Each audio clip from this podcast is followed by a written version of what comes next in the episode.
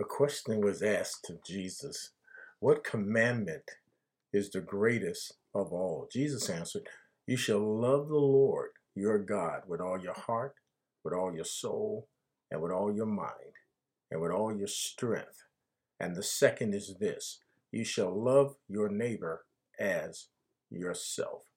There is no greater commandment than these. And that's from Mark 12 31. Let me say that again. There is no greater commandment than these. Those commandments to love God and to love one another are not surpassed by any other commandment. Matter of fact, they fulfill the law of God. Romans 12, 9 and 10 from the New Living Translation reads Don't just pretend to love others. Really love them. Hate what is wrong. Hold tightly to what is good. Love each other with genuine affection and take delight in honoring each other. 1 Corinthians 13, 4 through 8, and I'm reading from the Amplified, gives God's description of love. What is love? Well, we don't have to guess, we don't have to wonder, we don't have to try to analyze. 1 Corinthians 13 gives us a description of God's love. Love endures long and is patient and kind. Love is never envious. It never boils over with jealousy. It is not boastful or vainglorious. It does not display itself haughtily. It is not conceited, arrogant, and inflated with pride.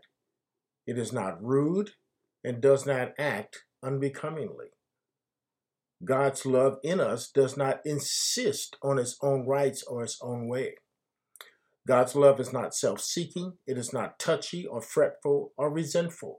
It takes no account of the evil done to it and it pays no attention to a suffered wrong.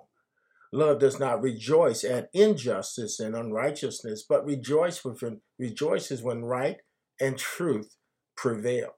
Love bears up under anything and everything that comes, is ever ready to believe the best of every person, its hopes are faithless under all circumstances, and it endures everything without weakening.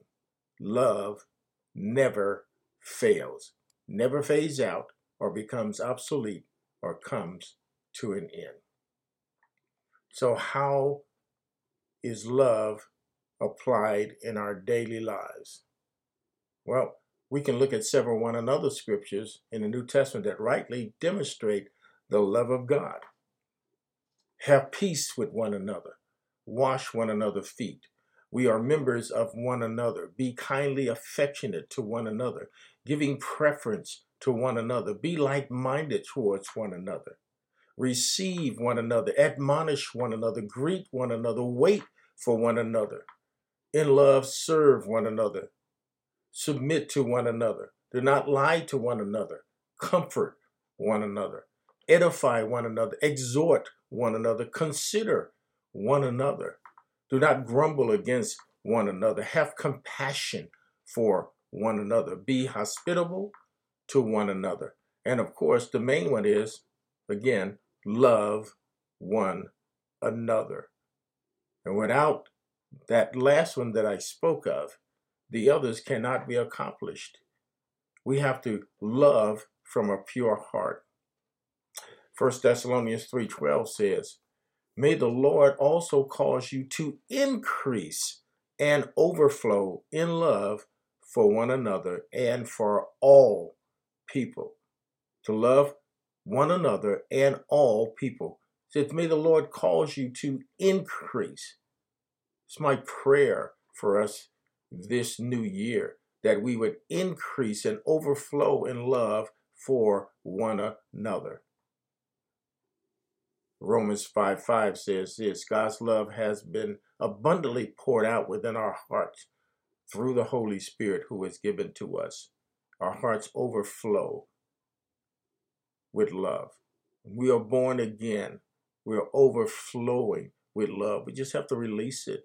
We have to allow that to be our response in every situation. Let's pray. Father, we thank you that your love for us is poured out without limit. We ask you to cause that love to pour out in us the same way so that we can love others in a greater measure every day. Help us to see others with your eyes and your heart so that we can cause them to fulfill the plans and purposes you have for them. Cause your love to move us to compassion and caring and pass ourselves. Let us be your hands and feet to bring that unmatched love to everyone who comes in contact with us today. We declare that today we are receiving a greater portion of your love now so that it may be poured out wherever we go. We thank you for this, Father, in Jesus' name. Amen.